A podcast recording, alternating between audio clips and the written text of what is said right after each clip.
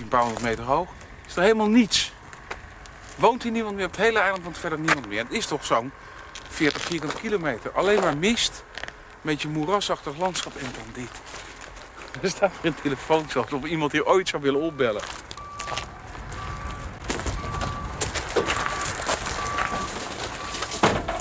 Is toch fantastisch hier. Frans telefooncel. Frans telefooncel.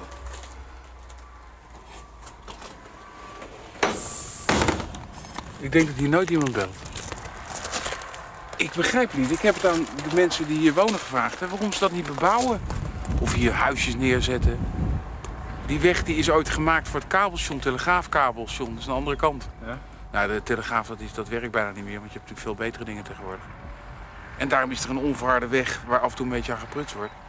En dan dit. Het landschap doet me ontzettend denken aan het landschap uit een soort spookfilm uit The Hound of the Baskervilles. Ja. Doet het landschap me denken. Niks doen ze ermee. Ik vind dit mooi. Ik vind dit eh, ook gek.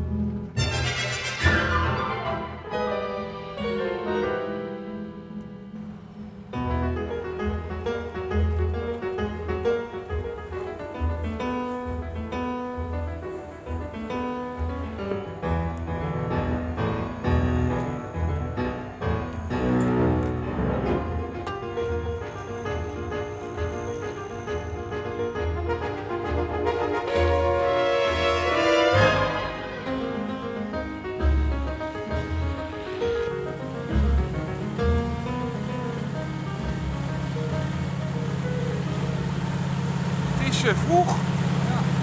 En het regent al. Een beetje motregen. En we zijn op weg naar uh, Ile aux Marins.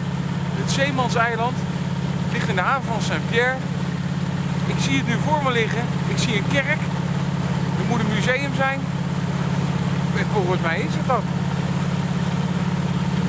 We gaan daar kijken met een gids.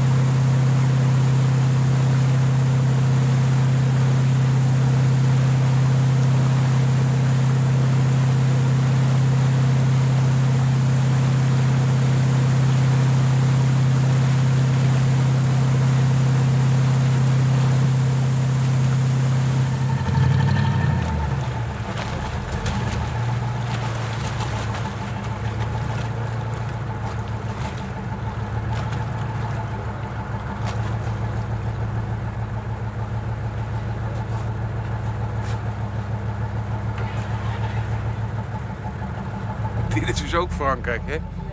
Dit leeggesloopte eiland met een paar oude vrouwen en twee honden.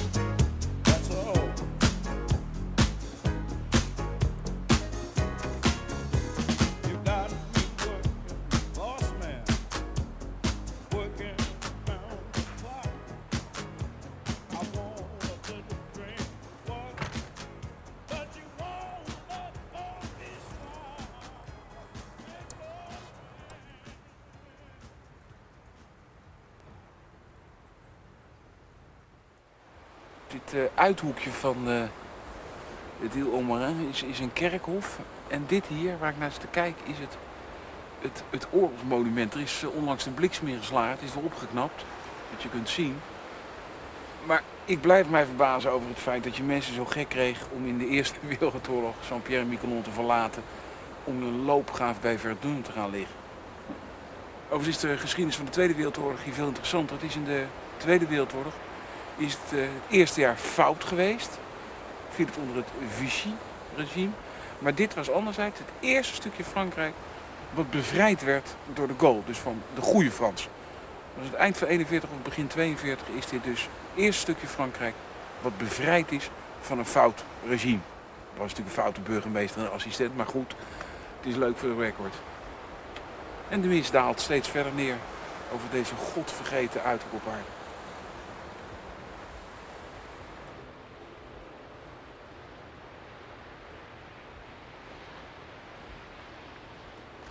the clock stops 50 years ago on the church there. The, uh, the clock heard there.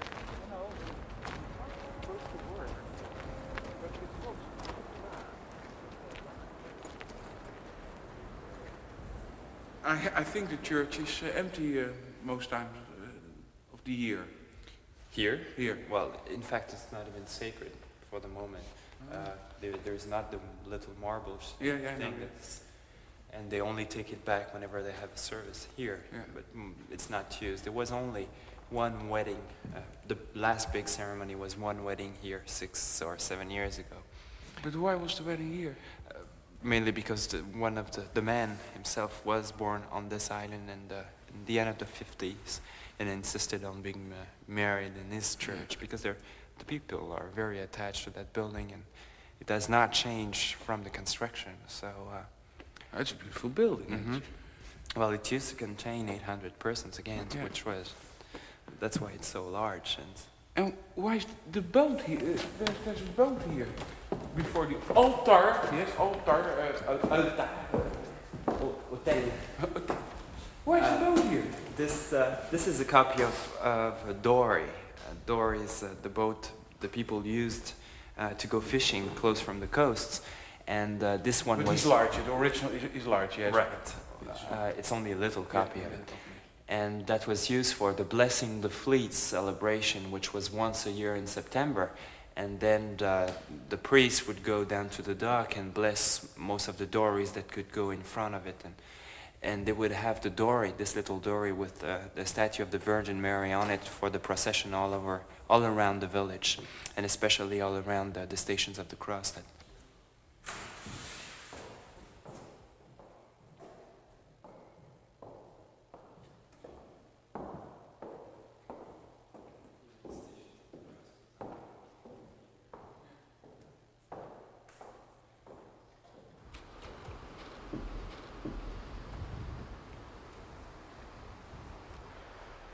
is de voormalige lagere school van het eilandje. Er is een museum.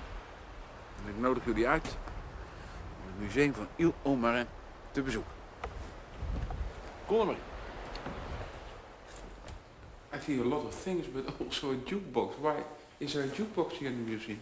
Well, mo- most of the things that are here uh, were taken by the, the, the people in Saint Pierre on the Trans-Pacific, which, which is one of the last shipwrecks. That's right there. Th- that one. Yeah. Uh, Right there, and most of what was inside were uh, uh, jukeboxes, Yeah. water pumps, and uh, lawn mowers. So that uh, as the boat couldn't be taken off, everything was stolen, taken back to Saint Pierre, and we've had lawnmowers and jukeboxes for 20 years, and they all come from the Trans-Pacific. How many jukeboxes were there? I wouldn't, I wouldn't remember that, but that was in 1971. More so- than two. Oh, for sure, it was a 4,000 ton German cargo going back to Germany. Do you have a jukebox also at Uh, home? no, I don't have any. But your father has two. no, no, no, my father later. And that was the boat, Trans-Pacific Right. Hamburg. Hamburg.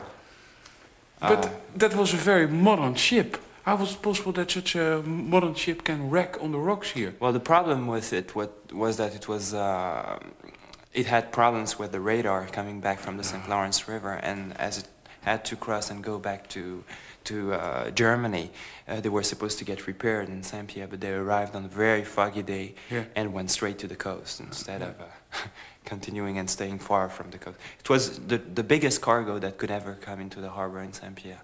4,000 tons again. But you see, everything was stolen, even the, the, the, the captain typewriters uh, were, were taken from the boat. And when the captain himself tried to go back on the boat, they threw the ladder so that it was not the last person leaving the boat.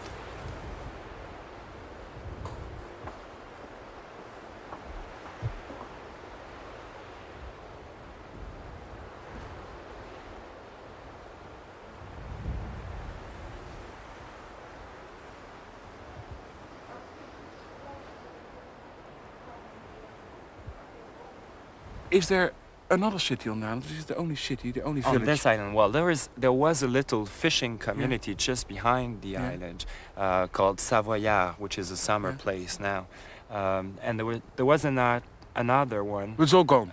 There's only one city now. Right. Well, in Saint Pierre, it's the only one. Yeah. And can you drive around the island? Are there roads? No, no, no, not all No? around. No, you can you can cross the island. There is one way that takes you on the other side, where the French cable was, the telegraph cable was uh, uh, at the beginning of the century and was taken back to Cape Cod and Massachusetts, with uh, people from Saint Pierre. But, but tell me, I think you're very young. You're 25, 26? No, I'm 21. 21. Sitting there in one city, no road. What are you doing in wintertime then? Well, I'm not staying here. Oh, during yeah, win- so I can understand, I'm yeah. studying in Bordeaux. Oh, okay. in Bordeaux? Uh-huh. That's where Oh. the wines are the best. Yes, the vibes. Okay, I can understand you now.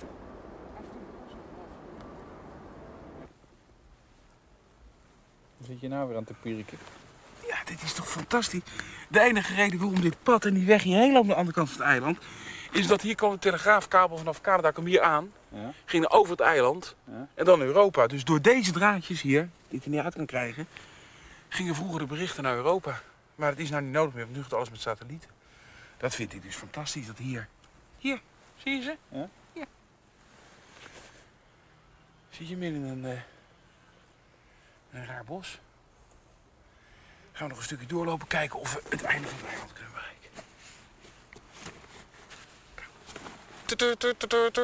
Dat ging hier hoor. Ik zie niks, Bouw. Ik zie ook niet. Daar moet dus eh, de zuidpunt van het eiland eh Langla de Miquelon liggen. Maar eh, dat krijgen we dus niet te zien. Ik stel voor dat we naar de stad terug gaan. En dan neem ik als trofee een klein stukje telegraafkabel mee. Kijken. Mooi.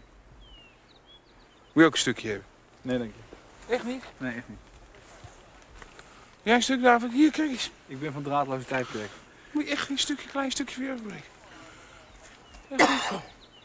Een vreselijke souvenirjager ben je toch? Ja, dit leg ik in een kastje thuis. Heb jij eh het telegraafkabel van Saint-Pierre Miquelon Nee, nee. thuis? Nee, nou, ik wel. En als er dan ooit eens een bureau komt dat zegt, heb jij toevallig thuis een stukje telegraafkabel van Saint-Pierre Miquelon? Dan stuur ik ze naar jou toe.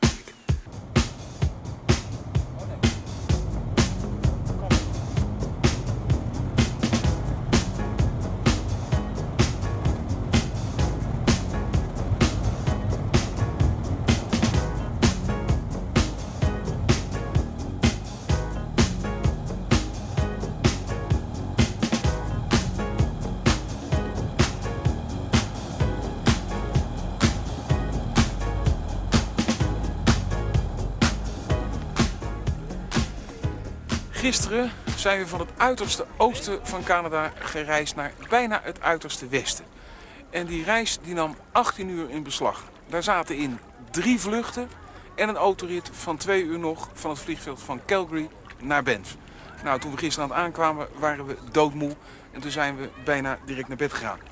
Maar vandaag zijn we nog een stukje verder gereisd. We zijn met de auto van Banff naar Lake Louise gereisd. En daar sta ik nu. Lake Louise is in de winter een bekend wintersportoord. En dat kun je bijvoorbeeld achter mij zien, omdat daar de sneeuw zelfs in de zomer nog op de bergen ligt. Maar ook als het wat warmer is, dan zijn hier ook veel toeristen in de zomer. En die eh, maken dan eh, boottochtjes of bergwandelingen. Deze plek is voor ons erg belangrijk, omdat van hieruit begint een reis met een trein door Alberta en British Columbia.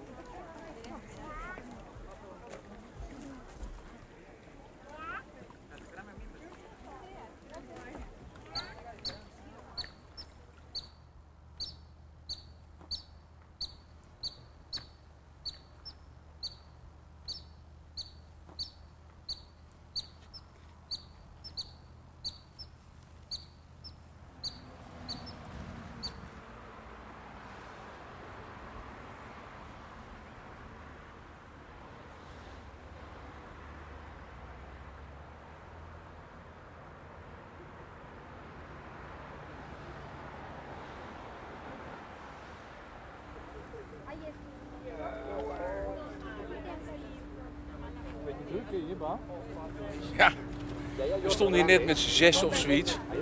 Maar die camera van jou trekt mensen aan. Want ze lijden in Canada een beetje aan natuurhysterie. Nu staan we tussen een honderdtal mensen. Bussen worden uitgeladen om dat rendier te zien. Onze camera heeft op het ogenblik geen enkel gezag meer. Ze lopen door het beeld. Ja. Nu gaan ze achter hem aan. Nu gaan ze achter hem aan. Nu gaan ze hem echt opjagen. Kijk, nu wordt het steeds gekker. Tot ze door het beest... eh, Ja, ik weet niet of ik dit nog leuk vind hoor.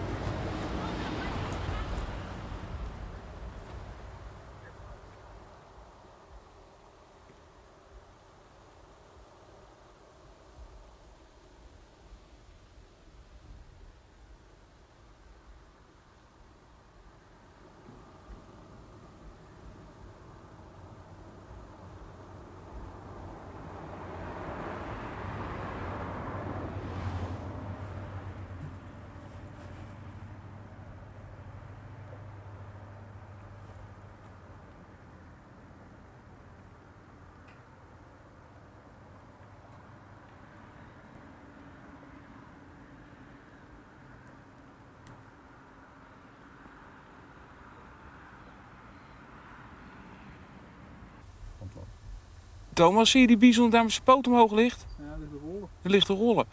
Nou, we zijn in een bisonpark eh, bij Benf. En dan denk je, ja, een bisonpark. Zit hij ook wel dan in een park met hekken? Ja. Want eh, de bison was in de 19e eeuw heel zeldzaam. Hij was helemaal doodgejaagd door eh, de cowboys en ook door de indianen. Indianen gebruikten hem geloof ik als voedsel en de cowboys wilden hem kwijt. Omdat ze land nodig hadden om koeien op neer te zetten. En de bisons waren nogal gevaarlijk en agressief. Toen waren er eh, in deze eeuw nog, eh, maar ik meen zelfs enkele tientallen over, heel weinig in ieder geval. En toen zijn ze een eh, broedprogramma gestart om de bison weer opnieuw op te kweken. En dat is gelukt. En er wordt hier een radioprogramma in het park uitgezonden. Dat kun je gewoon op je autoradio horen. En daar begrijp ik uit dat er nou weer 30.000 bisons in Amerika zijn. En dat is buitengewoon uniek dat dat gelukt is. Want ze hebben ervoor gezorgd dat die bisons niet ingeteld werden. Maar dat ze steeds van verschillende families, van die paarden ze nog hadden, ontzettend goed en wetenschappelijk eh, gekruist hebben. Nou, dat leidt er nu toe dat eh, de bison bijna weer in Amerika in het wild zou kunnen voorkomen. Er zijn een paar parken in de Verenigde Staten waar die weer bijna helemaal verwilderd is. Hier is hij niet verwilderd, hij is in een park, maar hij is, las ik op een bord hier, nog steeds ontzettend kwaadaardig. En daarom eh, mogen wij de auto niet uit.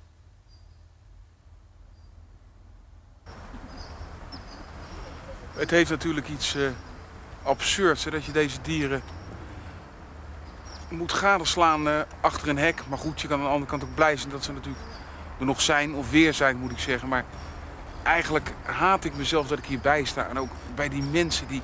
Want ze staan natuurlijk te kijken naar dieren waar ze zelf verantwoordelijk voor zijn, dat ze bijna uitgeroeid waren. En dit is zoiets zieks. Dit heeft ook niks met natuur te maken, maar dit heeft met een raar soort eh voyeurisme te maken.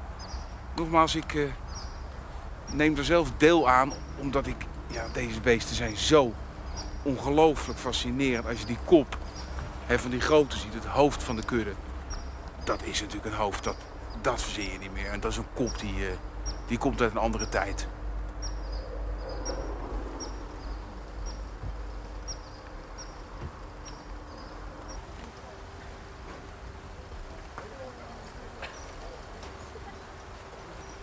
Filming? Yeah, around.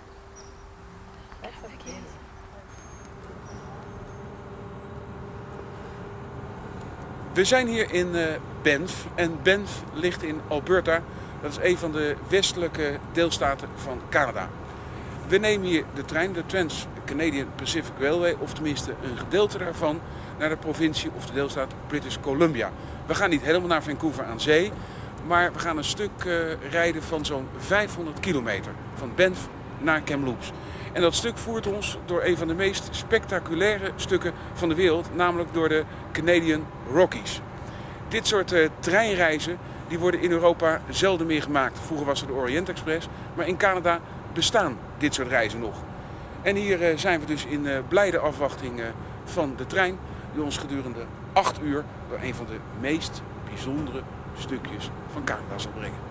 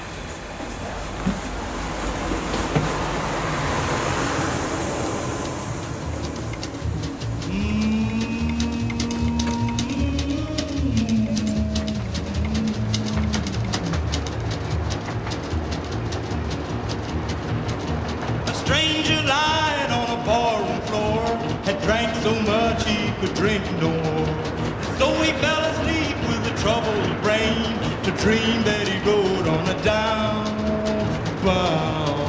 train. The engine with blood was sweaty and damp and brilliantly lit with a brimstone lamp. And if the fuel was shoveling bones while the furnace rang with a thousand groans. The parlor was filled with lager beer. Devil himself was the engineer. Passengers were most a motley crew. Some were foreigners and others he knew. Rich men in broadcloth, beggars and rags. Handsome young ladies and wicked old hags.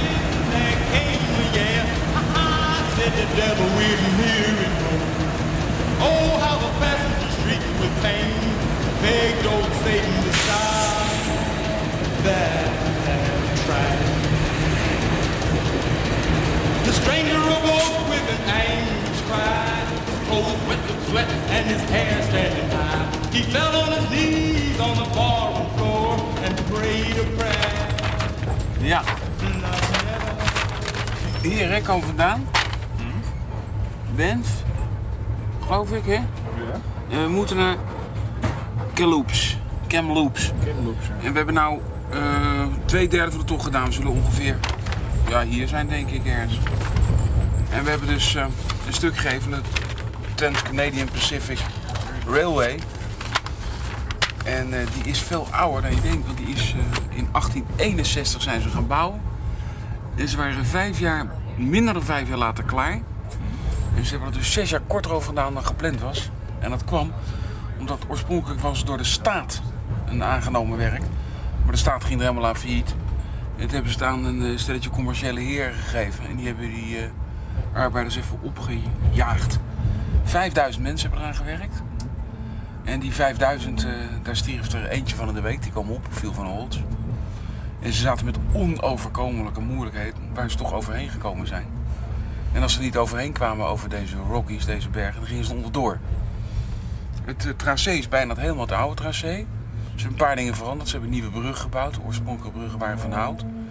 En ze hebben een heel gevaarlijk eh, stuk waar nu die achtbaan is. Onder de berg, dus in de berg.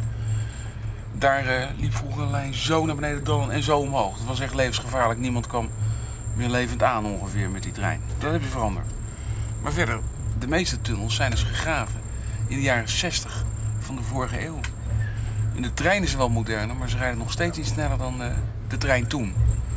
En het belang eh, van deze spoorlijn is geweest dat het achterland van Canada kon worden opengelegd uiteraard. De prairies. Dat betekende ook tegelijkertijd de ondergang van de Indianen. En het hield natuurlijk ook in dat je Vancouver en dat soort plaatsen, die toen nog niet bestonden overigens, direct kon bereiken. En dat je niet meer helemaal rond Kaap Hoorn, want het Panama-kanaal was er ook niet, naar de andere kant van Canada hoefde. Toen zijn dit pas langzamerhand staten van eh, Canada geworden, provincie van Canada. Daarvoor was bijna niemand er geweest. De eerste trein vervoerde geen passagiers of ontdekkingsreizigers, maar vervoerde militairen. Want in de jaren 60 toen was er hier een man, Ryle, en die vond dat de Indianen recht hadden op deze grond en dat eh, de Westelingen, de Europeanen, hier niks te maken hadden. Toen de eerste trein vertrok, toen zaten er bijna 300 soldaten in. Die toen hier heel bloedig in dit land een uh, Indianenopstand hebben neergeslagen. En dat is er doorgegaan. Het belang van de spoorlijn is dus eh, economisch geweest. En het belang van de spoorlijn is ook geweest, als je dat een belang zou kunnen noemen, dat de Indianen zijn uitgemoord en uitgeroeid en dat de fauna en de flora hier eh, ontzettend veranderden. Toen zag je ook niet een uh, wat ik daar nu zie, zeg. De Last Spike. Staat nu een bord. Hier is de laatste spijker in de... Hier kwamen er twee. Ze zijn begonnen aan de kust. En ze kwamen van de andere kant. Hier kwamen de twee spoorlijnen bij elkaar. Dus op deze plaats. Last Spike eh, hier 1885 is overigens een eh, andere lijn dan de Trans Canadian. Dus die lijn die omhoog loopt. Hè. Want later is het eh, spoor uitgebreid. De echte Last Spike van Canadian is ergens anders eh, geslagen.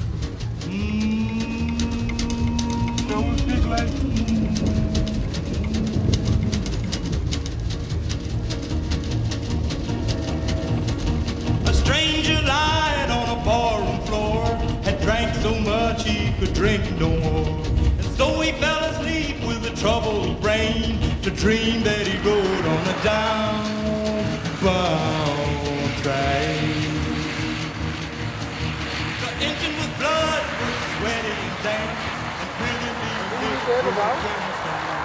Dat hoopte ik, maar die gaat dus weg. We zijn nou eh, uit de trein eh, gekomen.